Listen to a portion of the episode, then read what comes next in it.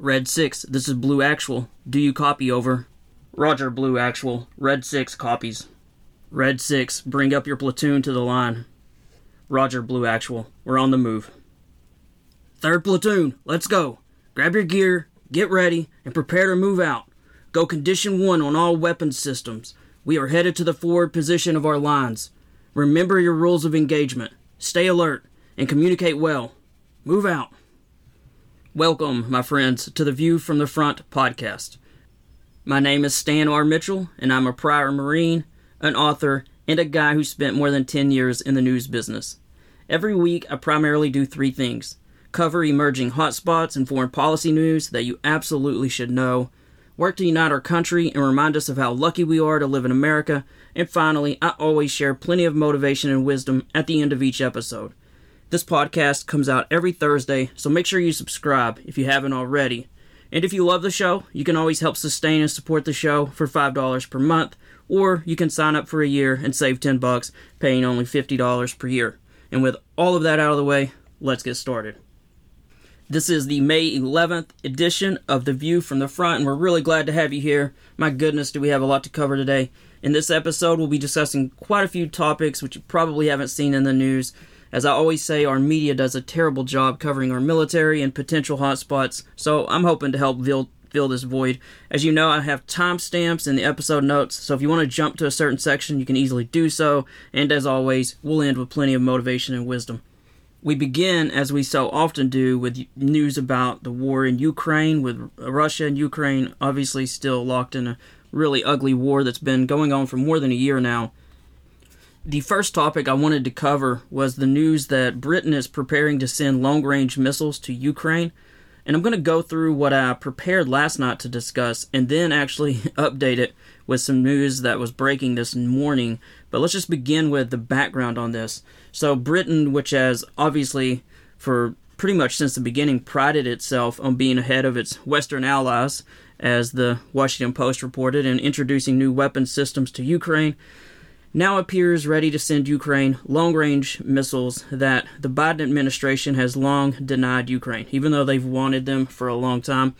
Now, according to the Washington Post, the missiles would have a range of up to nearly 200 miles, and Ukraine is ready to provide guarantees that the weapons would not be involved in any attacks on Russian territory. They would only be used on attacks that are on Russian targets in Ukrainian-occupied territory.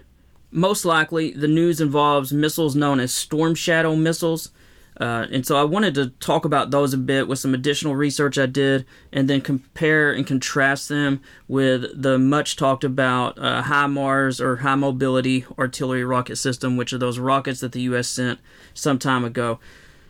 So the Storm Shadow missiles, these are cruise missiles. They can be mounted on Ukraine's Soviet-made jets. So the idea is that these jets would fly toward the front line, release these missiles, which have just an extremely long range of almost 200 miles.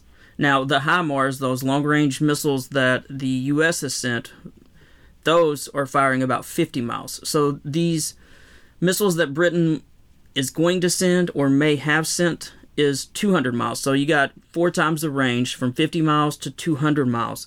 But in addition to that, these cruise missiles that would be sent, these Storm Shadow missiles, their warhead is almost 1,000 pounds. It's 990 pounds. On the other side of the flip side of the coin, the HIMARS multiple launch rocket systems, in most cases, their warheads are 200 pounds. So you've got a much larger, a warhead almost five times larger, from 200 pounds to almost 1,000. So this is huge for what Ukraine needs to hit deeper than what they can currently. They want to hit more command posts. They want to hit ammunition dumps. Logistical centers that are beyond the range of the HIMARS multiple launch rocket system. So again, it'd go from 50 miles to 200, and you're taking a warhead from 200 pounds to 1,000. So I prepared this segment last night and was going to record it today, Thursday morning. But then this morning, I woke up to see that CNN had breaking news that these, according to CNN and sources at CNN, and they're the only ones currently reporting this as of 9:16 a.m. on Thursday morning, Britain has already delivered some of these Storm Shadow missiles to Ukraine. And let me tell you, if you look at social media, all of the Russian channels on Telegram, their bloggers, their soldiers who have accounts that post from time to time, they are all completely freaked out because this has greatly expanded the range at which Ukraine can hit some of these Russian targets. Again, inside Ukraine, they would hit Russian positions inside Ukraine. Now, from the CNN story, the story is saying that Britain has supplied Ukraine with multiple Storm Shadow cruise missiles. So there may not be a bunch of these. These are pretty expensive weapon systems. They're pretty exclusive. And according to the story from CNN, multiple senior Western officials informed CNN that they had these missiles. And additionally, there was the comment from Britain and one of the senior officials is that the UK has previously said it would supply Ukraine with long-range weapons that will now include a number of Storm Shadow missiles. The British government has been clear that this is only in response to Russia's deliberate targeting of civilian national infrastructure and is a proportionate response. So that was interesting. So according to that, we've talked a lot, and I'm going to talk a bit more in just a few moments about the targeting of civilians by Russia, which they continue to do. So apparently this has, because Russia has switched their attacks from hitting the critical infrastructure at the electrical substations, and they're now back to targeting apartment buildings, as we talked about last week, and as we're going to talk about again here in just a moment. Britain has decided to take this step, which could encourage the U.S. to do the same. Let's certainly hope so. Let me make one small administrative note while we're on this subject. If you look at the CNN story, the Washington Post story, and then also look at some other weapons system sources online, you will notice all of them have different ranges on what the range of this weapon is. Some say it's a bit shorter, some say it's a bit longer. So I'm not exactly sure what the system's actual range is, and probably that's partly almost classified, but you will notice some variation. So if you hear me say, 200 miles and you see 185 or a smaller amount on something else, if you just look into it a bit, you're going to find lots of different ranges. So I don't exactly know what the precise range is. I just want to tell you that in case you were to look that up. While we are on the subject of new weapons systems and weapons packages for Ukraine, Britain wasn't the only country that announced new weapons delivery. The U.S. provided a $1.2 billion package for air defense and artillery support that was announced this week. And one cool thing that I did want to say, I've got a link to the things that'll be provided, but it's pretty vague with what the Defense Department's actually telling folks about. But what is cool is I have a link on the source notes to a fact sheet for everything we have provided to date. The number of tanks, the number of artillery pieces, the number of rounds. It's a very detailed sheet that is really cool to look at that I happened to come across last night. So I'm putting that in the source notes. If you want to take a look at it, it's pretty amazing. We have talked a lot about the coming counteroffensive, and there was some news from that. Ukraine's President Zelensky says that Ukraine needs more time for its counteroffensive, and in an interview with some European broadcast stations, he said that his forces were, quote, ready, but that the army still needed some things, including armored vehicles that were, quote, arriving in batches. And Zelensky said, with what we have, we can go forward and I think be successful, he said. But we lose a lot of people. I think that's unacceptable. So we need to wait. We still need a bit more time. Now, if you are a listener who pays attention, you will remember that last week, or it might have been 2 weeks ago, these things kind of run together in my mind, when Ukraine attacked the oil depots down in the Crimean Peninsula, that one of the deputy ministers in Ukraine said that the spring offensive had already began with that attack. So, or at least sort of beginning. And I wish now I had stated that person's name, but Zelensky is now saying that's not the case, even though we're about to, in just a bit, talk about some of the things that appear to be an offensive, to me anyway. So, but I guess the big one is not started yet, according to President Zelensky. And the next little story I'm going to cover will explain probably partly why that's the case, and then I'll talk about how it looks like to me some of the offensive has already begun. I know this is all confusing. This is classic fog of war stuff, and some of it might even be Zelensky and some of the leaders underplaying or understating what's actually happening to keep the Russians from being too alert to what's actually happening on the front. Piggybacking on what I just said, the Washington Post had an article about, it was headlined, "Senior Ukrainian Officials Fear Counterattack May Not Live Up to Hype." And they interviewed the Ukraine's defense minister, Reznikov, and he said that he's reported in the Washington Post as saying that the expectation from our counteroffensive campaign is overestimated in the world. And he said, quote, "Most people are waiting for something huge." And he said that he fears it will lead to an emotional disappointment.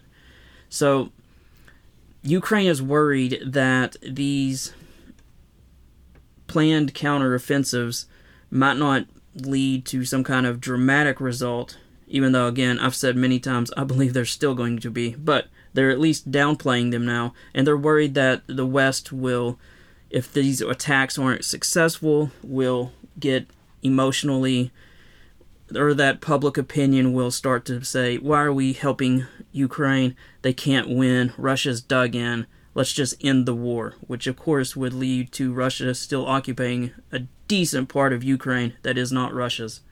One other thing I should mention from that Washington Post story is they do a good job of summarizing warfare and saying that, and I'll just read one sentence from that article, "Offensive military operations typically require overwhelming advantage, and with Russian forces dug into heavily fortified defenses all across the 900-mile-long front, it is hard to gauge how far Ukraine will get." Now, my counter to that is what I've said in previous weeks and in previous episodes, which is that Ukraine's going to have 9 mechanized brigades, and they're going to hit this very wide line, which is actually a disadvantage to the Russians, and they're going to pierce it in one big place or maybe in multiple places, and they're going to push and push fast. And so I agree that military, as they said, offensive military operations typically require overwhelming advantage. Yes, they do, but they only do in specific spots because you're going to punch through a weakness, and so you're going to have a massive advantage in a very narrow front. So you may have 1,000 Russian troops covering, actually the number is probably more like 200, covering, 2 miles or whatever that distance is, and you're going to bring up several thousand Ukrainian troops in NATO-equipped vehicles with much better optics, much better range, and they are going to just rip through them. They're going to have the mine-resistant vehicles, they're going to have the NATO vehicles that shoot out rockets with a trailing rope of explosives to clear the mines. They're going to bust through these, I think, with very little issue. We'll see. I've kind of put myself out there and said that I'm going against what many generals are saying. I know offensive operations are hard, but I also know the Russians are very worn down. They're poorly trained. They are giving up in droves. And I'm going to explain in either the next segment about a small offensive operation that has already happened. We're going to cover 2 confirmed instances of Russians already beginning to run, as I like to say, or Russians running already. The first one is a CNN story from several days ago where they reported on several instances of Russian troops evacuating civilians from frontline settlements that they believe could be in danger. So the story quotes a Russian occupation official, his name was Yuri Belitsky, who said, quote, "We cannot risk the safety of people and will provide funds for organized travel, lump sum payments, accommodation, and meals, adding that children would undergo rehabilitation and rest in children's camps." And unfortunately, this is the exact war crimes that we've talked about. The Ukrainian officials in that story say that the evacuations are being used to provide cover for the departure of Russian troops, and claimed civilians are being sent to the coastal town of Berdyansk. I think I pronounced that right. Again, Berdyansk. And that Russian troops have already heavily destroyed the city of Mariupol. We've covered that in depth. And so, as the CNN story, you know, goes on to say, it's as yet unclear what impact these evacuations, which affects about 1,600 people, will have on Moscow's ability to hold frontline towns. But as CNN says, it is a sign of possible weakness. And it does remind the readers that in recent Ukrainian offensives, Russian positions have collapsed very suddenly. So, as the article says, at the best, these mass departures are recognition by Russian forces that the fight ahead of them will likely be intense, which is, of course, an understatement. So, Russians are literally already beginning to pull back. They're already beginning to pull back or take or force evacuate Ukrainian officials because the Russians know what is about to happen. That's my view. Again, that's my opinion. It doesn't go with some of the others who are out there talking about this or even the Ukrainian officials. But to me, the Russians are already worried about it. They already know they're about to get hammered. And so they are already beginning to remove citizens from frontline settlements. One of them is called Palahoy. And so I've got that linked in the notes if you want to go take a look at it. So CNN has already documented that there's at least a dozen frontline settlements that Russians are evacuating and that Russian troops are beginning to move back. The second instance that I definitely wanted to document, and there's video evidence of this one. This again involves the private military company that's been doing a lot of the fighting near Bakhmut. We've talked about this company a lot. It's Wagner. It's led by Prigozhin, and you can watch. I embedded the YouTube video. If you have a couple of minutes, it is worth watching as a small front of Bakhmut literally collapses, and Prigozhin is interviewed on video, and he is so angry. And someone has meshed up video from Ukrainian troops with this tank, several armored personnel carriers. Ukrainian troops are advancing forward. They're firing into trenches. The Ukrainian tank is running over Russian positions. You can see Russian fighters running for their lives, surrendering. It's literally, and Prigozhin is just so mad about this as he blames the Russian military because, of course, Prigozhin believes Wagner is a better fighting force, which it probably is, than some of the conscripts. So go watch this video if you have a couple of minutes, but the big offensive hasn't even happened.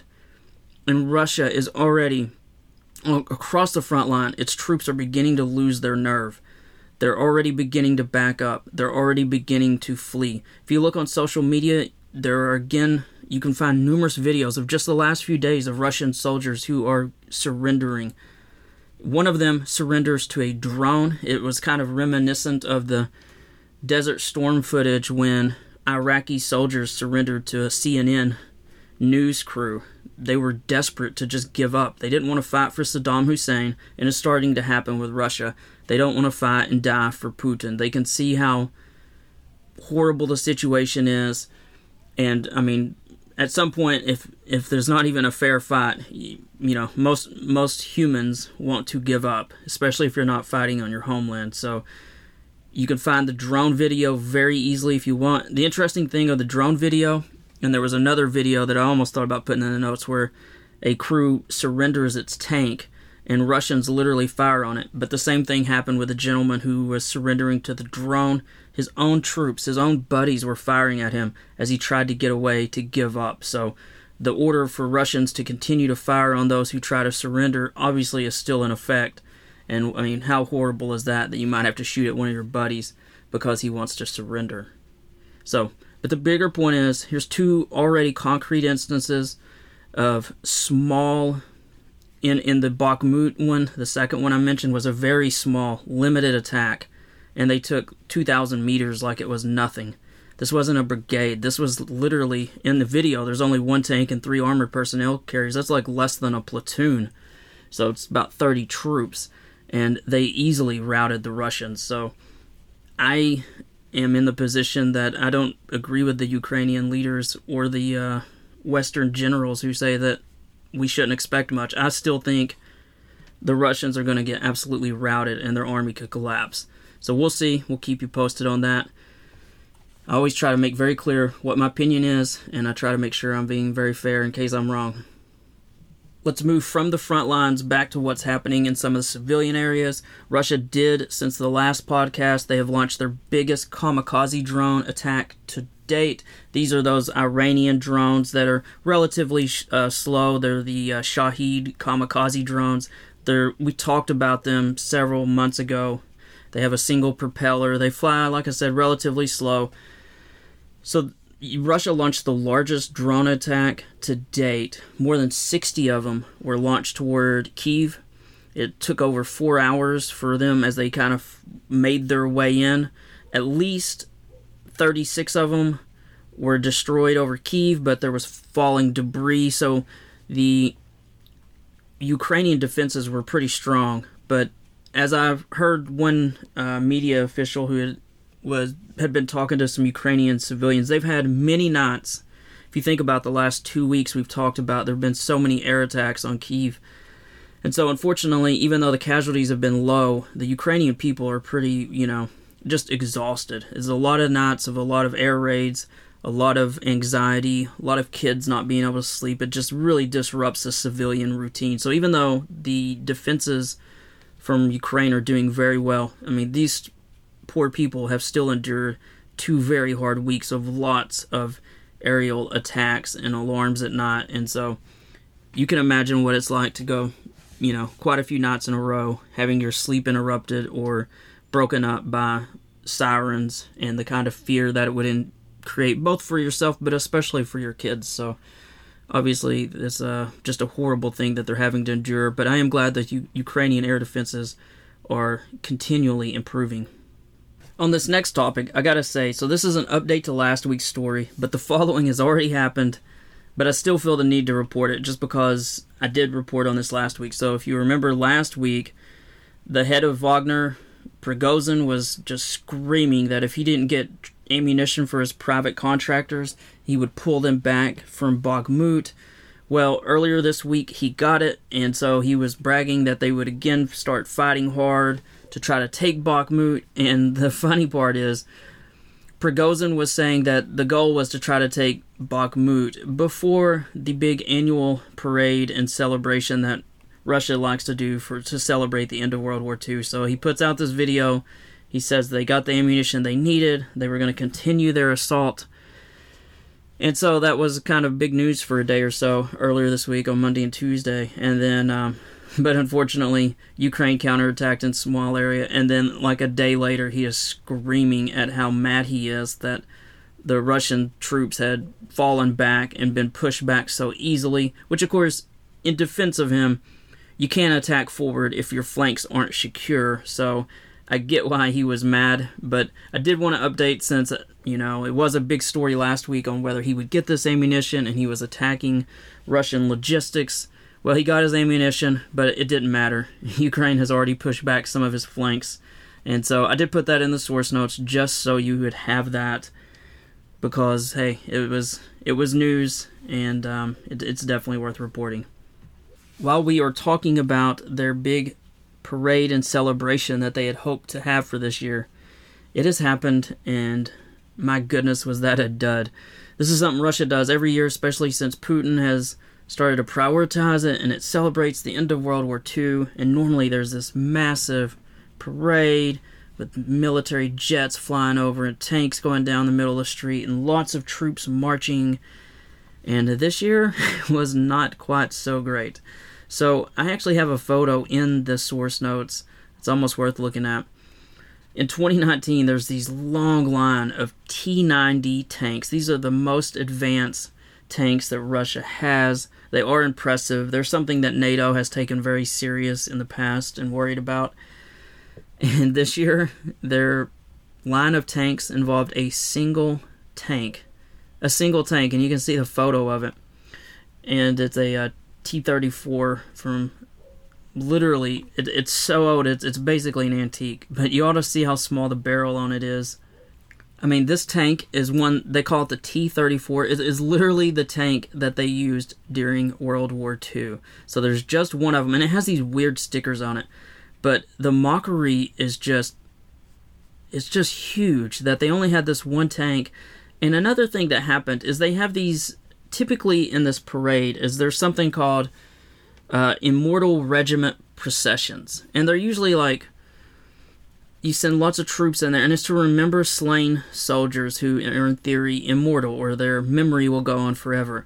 Well, Vladimir Putin was afraid that the mothers of slain soldiers who had died in this offensive operation and illegal operation in Ukraine would insist that their sons be honored in it as well. So he didn't even have one of the biggest parts of it, which was this Immortal Regiment parade. So the Immortal Regiment procession parade part canceled, no flyovers, only one tank.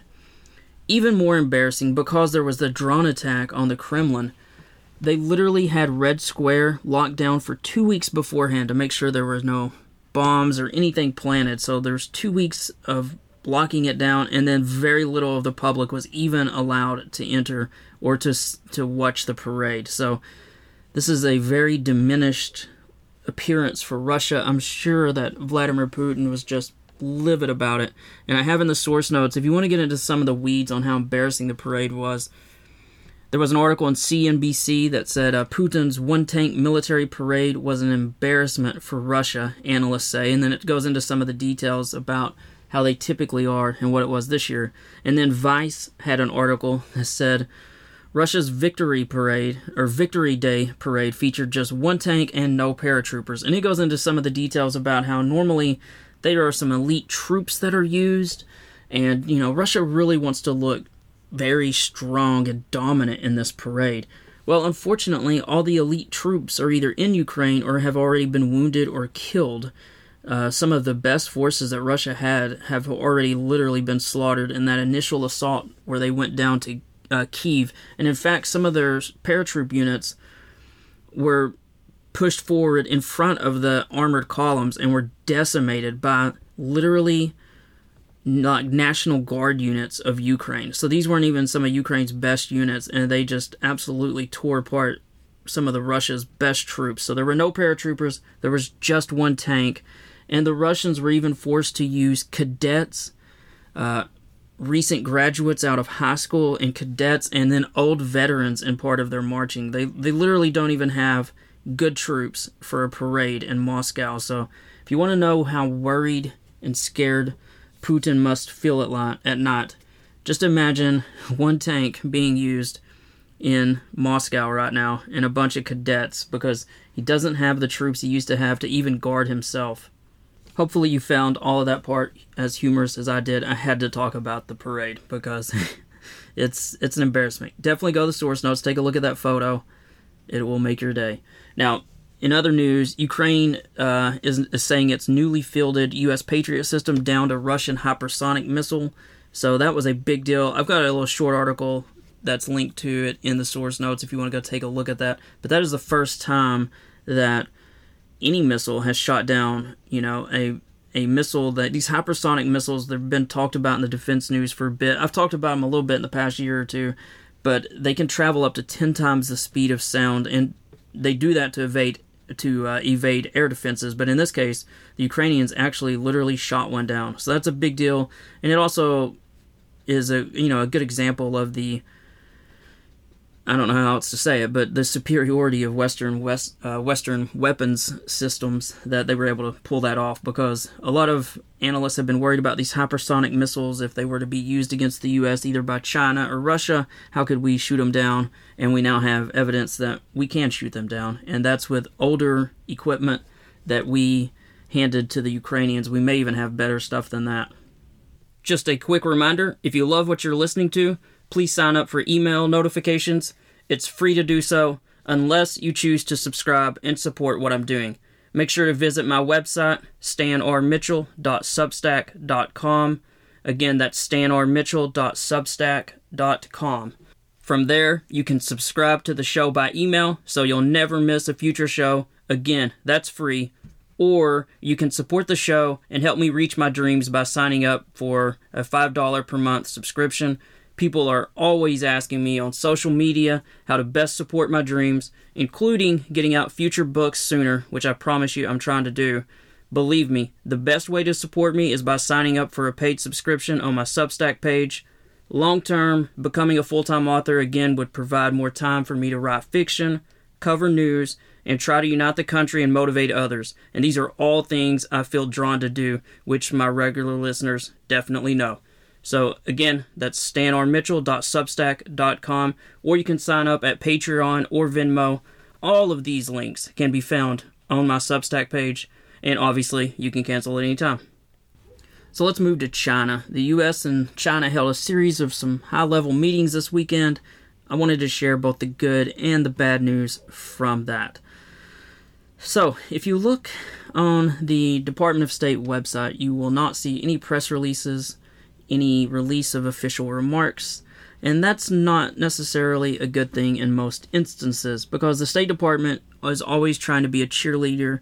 They are the department that is most focused on peace, whereas the Department of Defense is most focused on being ready for military operations. So, nothing listed on the Department of State website, which speaks volumes, in my opinion, that these meetings did not go well. And on social media, if you looked on Twitter, there was only one little thing. Our ambassador, Nicholas Burns, posted a photo of this meeting with the foreign minister, and he says, "We discussed challenges in the U.S.-China relationship and the necessity of stabilizing ties and expanding high-level communication."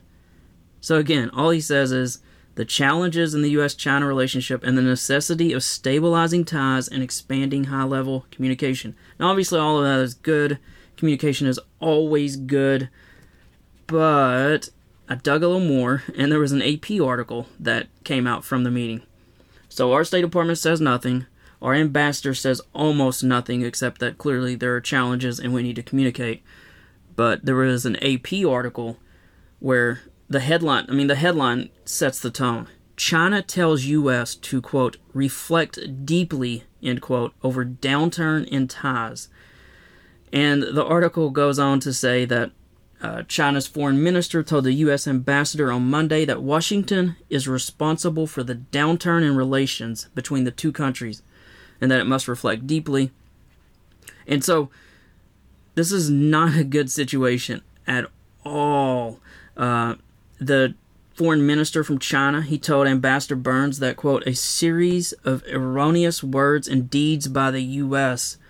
have occurred since the meeting in November between President Joe Biden and the Chinese leader Xi Jinping, and so that these things have undermined the hard-won positive momentum." So, not good, and it's not good when one side is trying to blame everything on the other side and not taking any responsibility for what is happening. The Washington Post had an article as well. I read it. It reminded readers of the history of the damage to date, and as well as what future steps might be a possibility. I wanted to read just a couple of graphs from that story. "The meeting may pave the way for more senior-level exchanges after high-level contacts between Beijing and Washington were frozen following the discovery of a suspected surveillance balloon floating over the United States in February." I know that was only just 3 months ago, guys, but like a lot's happened since then. But you remember what a big story that was when that balloon was going over the U.S. Back to the story. "The balloon, which Beijing claimed was for scientific purposes, caused Secretary of State Antony Blinken to cancel a trip to Beijing that was seen as a key step in arresting a worsening rivalry between the two countries. Beijing and Washington have been at odds over Taiwan, U.S. curbs on Chinese technology, and Beijing's partnership with Moscow throughout the war in Ukraine." So that's a pretty good summary of the meetings that happened, and basically nothing good happened. And so we've got this is like the married couple, although I don't know if China and the U.S. was ever even to the point of being married, but you've got either the husband or wife is, the divorce is about to happen, and the husband and wife is screaming at the counselor who's trying to save things that it's all the other person's fault. So this is not a good stage of where we should be when one side is totally blaming the other side and not taking any responsibility for it. So I keep hoping, I always say this, that China will start to see some see that the course that it's kind of headed toward with a potential confrontation of Taiwan is very risky, very bad, would be horrible for its economy, and that there is no certain outcome. So I keep hoping they will turn away, but so far they just continue to to move forward with blinders on. In Middle East news, I definitely wanted to cover one thing just briefly, which is that the Arab League is readmitting Syria as its relations with the long-time criticized leader of Syria, Bashar al-Assad, he's being increasingly normalized. And so I think the big news from that really is that, in 10 plus years of civil war, he has held on to power, even though he lost, half his country or so. But the reality is I think this was a big success story for Russia, because unfortunately Russia moved in some troops and some air power to help stabilize the situation for Bashar al-Assad. They never abandoned him. And so Putin is able to keep an important ally in the Middle East on his side. And the U.S. got a little, I guess they just didn't want to get sucked into it. And it did involve more than one president on those decisions. But it goes back to Obama and then Trump. And neither side really wanted to engage enough with some of the leaders who were part of the independent type movement in Syria, because some of them had some gray ties to potential terrorists, and then the whole ISIS thing happened, and so it's just been a mess over there. But the bottom line is the president of Syria, Bashar al-Assad, has held on, and he is increasingly strengthening his position. And as the Middle East begins to welcome him and create more trade ties and all, he will probably just further strengthen his position. And the bottom line is he held on to power. That's the bottom line. All right, so let's move from that Middle East story to, I wanted to start kind of something new this week, just some world news briefs, because every week there are things I don't get time to talk about in the podcast, and it's impossible to know which of these, if any of these, will matter. But sometimes there will be something I didn't cover, and it ends up being news, and then I kick myself that I didn't give you guys a heads up. So I don't have time to cover these 5 things, but I'm putting links in the source notes if you want to go take a look at them. And so here are 5 world news briefs that I think could matter between now and next week, or perhaps they won't. One is that the nuclear plant in Ukraine, which is occupied by the Russians, is facing some possible staffing crunch as the Russians are evacuating some of the workers there. I've got a link to that story. That's definitely one that is probably worth keeping an eye on. A lot of people are panicking about it. Now the reactors are shut down. So to me, it's not as big a deal, but it could be a big deal. So that's the first one. The second one, we talked a lot about Sudan the last few weeks and the evacuations there. There have been ongoing peace talks, and they've made some progress. And in fact, their leaders are, for the first time, going to do an in-person meeting between the two rivals. So that could be, that's good news for sure for Sudan and for the stability of the area, and obviously for the Americans who are still there. The third one is there has been increased fighting in Israel. Hundreds of rockets have been fired from Gaza into Israel. Israel's starting to respond with some deadly airstrikes, which are far more powerful.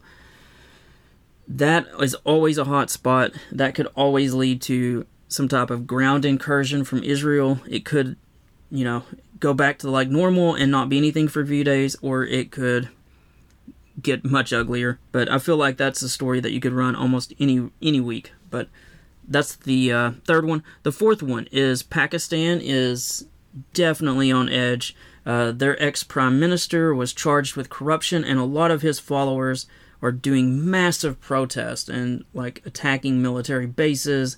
The video footage is pretty strong, to say the least. So Pakistan is definitely trying to deal with that unrest. And then finally, I did want to mention that there was a journalist that was killed in Ukraine. That was the 11th one that was killed, and there are tributes pouring in. I have a link to that story. That's always a little bit sad, because these journalists definitely put themselves in very dangerous situations to cover a story that, without people being brave enough to do that, to go into places unarmed and carrying nothing but a video camera and a pad and pen, we wouldn't know half of what was going on with some of these things. And especially as a former journalist, I totally respect those who are willing to take such a risk. And that was the 11th journalist that's been killed covering this war. And so link is there. Definitely remember that individual in your prayers. We're going to begin the motivation and wisdom section with a little pep talk, because someone out there needs to hear this. I know someone out there needs to hear this. Listen, life is passing you by. You only get one shot at life, and you're letting it slip through your fingers day by day. Life has beaten you down, kicked you in the face, ignored you, punished you, rained on you, assailed you with illnesses and injuries, burdened you with debts and levels of despair that I know are breaking your spirit. But you have to get up. Do you hear me? You have to get up. You're going to get up, and you're going to get up now, and you're going to start fighting back.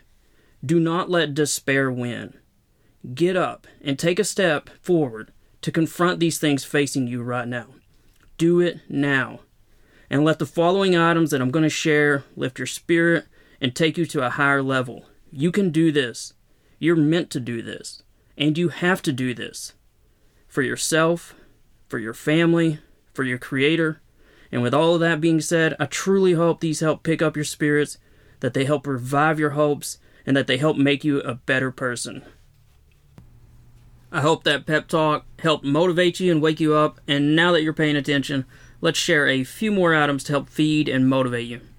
Here's the first one. Don't rush the process. Allow yourself to grow at your own pace. Stop comparing your progress to other people's. Next one. Hard times will pass and you'll grow stronger. Keep the faith and move forward. Next one. You attract what you are, not what you want. If you want great, be great. That is just an incredible one there. Next one. The less you respond to negative people, the more peaceful your life will become. Again, that one was the less you respond to negative people, the more peaceful your life will become. Next one. If your thoughts are turning negative, stop. Take a deep breath. Think of something or someone you love that brings you joy. Hold that thought. Smile. Move on. Enjoy the rest of your day with a positive mindset. So again, if your thoughts are turning negative, stop, take a deep breath, think of something or someone you love that brings you joy, hold that thought, smile, move on, enjoy the rest of your day with a positive mindset. Next one. I didn't come this far to only come this far. Ooh, that's a good one, isn't it? Oh, that's a great one. I didn't come this far to only come this far. Next one. Your dream doesn't have an expiration date. Take a deep breath and try again. Again, your dream doesn't have an expiration date. Take a deep breath and try again. Next one. Don't rush the process. Trust it. Great things take time. Again, don't rush the process. Next one. Worrying does not take away tomorrow's troubles. It takes away today's peace. Is that a great one or what? Worrying does not take away tomorrow's trouble. It takes away today's peace. Next one. I'm proud of the person I'm becoming. My mindset has changed. My priorities have changed. My taste has changed. My tolerance has changed. I'm evolving. That's a good one. Give yourself some credit. Next one. Push through the pain. Giving up hurts more. It's another great one, isn't it? Next one. Thoughts generate more thoughts on their own. When we spend time thinking about negative things, our mind generates more and more negative thoughts. When we spend time thinking about positive things, our mind generates more and more positive thoughts. So we need to flip the switch, right? Go from negative to positive. Next one. Your values are what you do when no one is looking. Again, your values are what you do when no one is looking. Next one. Don't practice until you get it right. Practice until you can't get it wrong. It's a great one, isn't it? Don't practice until you get it right. Practice until you can't get it wrong. Yeah, that is a great one. All right, next one. If you are looking for true success, don't worry about social status. Don't waste your precious time and energy trying to impress others. Live below your means. That combined with hard work and persistence is what will take you to the top. Love that one. Next one. Stop calling it your dream and start calling it your plan. That's another good one. Stop calling it your dream and start calling it your plan. Okay, next one. Visualization is more important than knowledge. That is another deep one. Visualization is more important than knowledge. There's just something about self-belief, isn't there? And sometimes those who don't even have the right book knowledge or experience, they just believe, and so they just keep trying and keep hammering against that wall. So again, that one was visualization is more important than knowledge. Next one. 3 rules of thumb to life. 1, ain't nothing easy. 2, never take your first no for an answer. 3, everything is built on a personal relationship.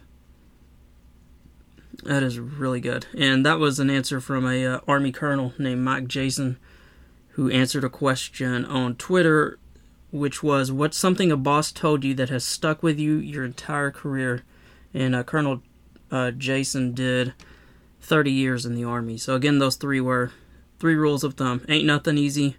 Never take your first no for an answer. Everything is built on a personal relationship. Next one. Opportunities don't happen, you create them. Again, opportunities don't happen, you create them. Next one. Don't compare your beginning to someone else's middle. That is a great one, isn't it? Don't compare your beginning to someone else's middle. We all need to get away from comparison. Next one. If you don't separate yourself from distractions, your distractions will separate you from your goals and the life you want. I think this one was probably written for TikTok and all those other distractions out there. Again, if you don't separate yourself from distractions, your distractions will separate you from the goals and the life you want.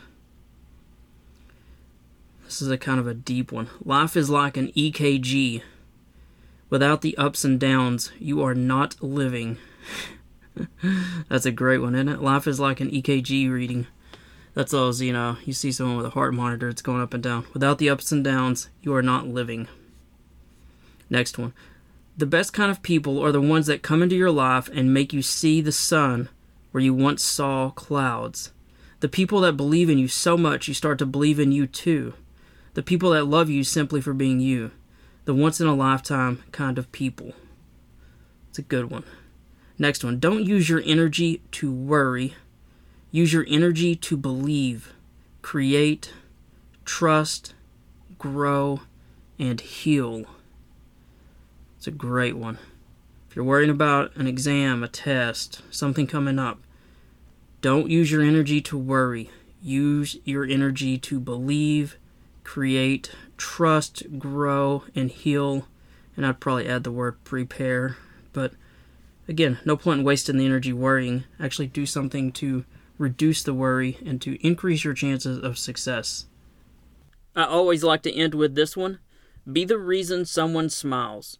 Be the reason someone feels loved and believes in the goodness of people. I always think that's a great one to end with. And with that, thanks for joining us this week on The View from the Front. For those who want to know a little bit more about me, here's the short version. I'm from Knoxville, Tennessee, and I left home to join the Marine Corps at the age of 17. I was also crazy enough to demand that the Marine Corps put me down for guaranteed infantry. I served 4 years in the infantry, saw enough danger to decide I no longer had anything else to prove, and I exited military service in 1999. I earned a degree from the University of Tennessee in journalism and spent 10-plus years in the news business. I worked initially as a reporter, but then went on to start a weekly newspaper. What can I say? Anyone crazy enough to start a weekly newspaper at the age of 27 is probably a dreamer and an optimist, and I confess that I'm both.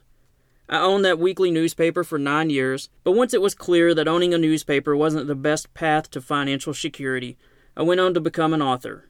To date, I've written 11 books, and while I still have my sights set on the tallest peaks in the writing world, I'm now here as well, a once-a-week podcaster who's still in love with both this country and the news.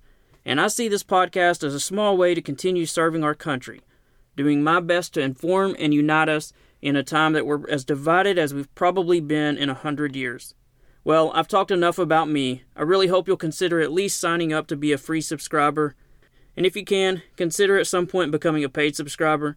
Again, you can do both of these things at my Substack, stanrmitchell.substack.com. Again, that's stanrmitchell.substack.com. As a reminder, please be kind and try your best to love your fellow Americans. Let's all work together to unite this country. And also, please try to be a better person each and every day. Try to be kinder on social media and how you interact with others with whom you disagree. And if you've got a dream kicking around in the back of your mind, go after it. If you have that friend or family member that you know you should reach out to, who you haven't talked to in a few months, reach out to them. Also, if you haven't already put a rating on some of the social media places that you listen to us, whether it's Apple Podcasts or some of the others, if you could drop a rating, that'd be great.